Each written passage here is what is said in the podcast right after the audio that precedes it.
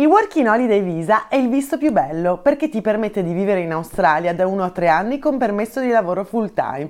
Di fatto è come se tu fossi un residente permanente con tutti i diritti lavorativi di un australiano. Bello, no? Vediamo insieme quali sono i requisiti di un Working Holiday Visa. Beh, innanzitutto l'importante è non aver compiuto trentasei anni, quindi il visto può essere richiesto prima del compimento del trentaseiesimo anno, da quando lo ottieni hai tempo un anno per entrare, da quando entri hai Hai tempo un anno per restare, quindi il visto si attiva al tuo arrivo, al tuo ingresso in Australia. Tra gli altri requisiti il passaporto italiano, anche se ricordiamo che il Working Holiday Visa è un visto che possono ottenere anche altre nazionalità, e inoltre devi avere sul tuo conto corrente almeno cinquemila dollari più i soldi per un eventuale volo di ritorno in caso di emergenza, quindi facciamo che devi dimostrare al Dipartimento di Immigrazione un totale di seimila dollari che oggi corrispondono a circa quattromila euro, quindi ti basterà un saldo, nome, cognome e il totale che hai effettivamente in banca. Con il Working Holiday Visa puoi viaggiare naturalmente, lavorare full time e anche studiare fino a diciassette settimane, quindi puoi iscriverti a un corso di inglese ad esempio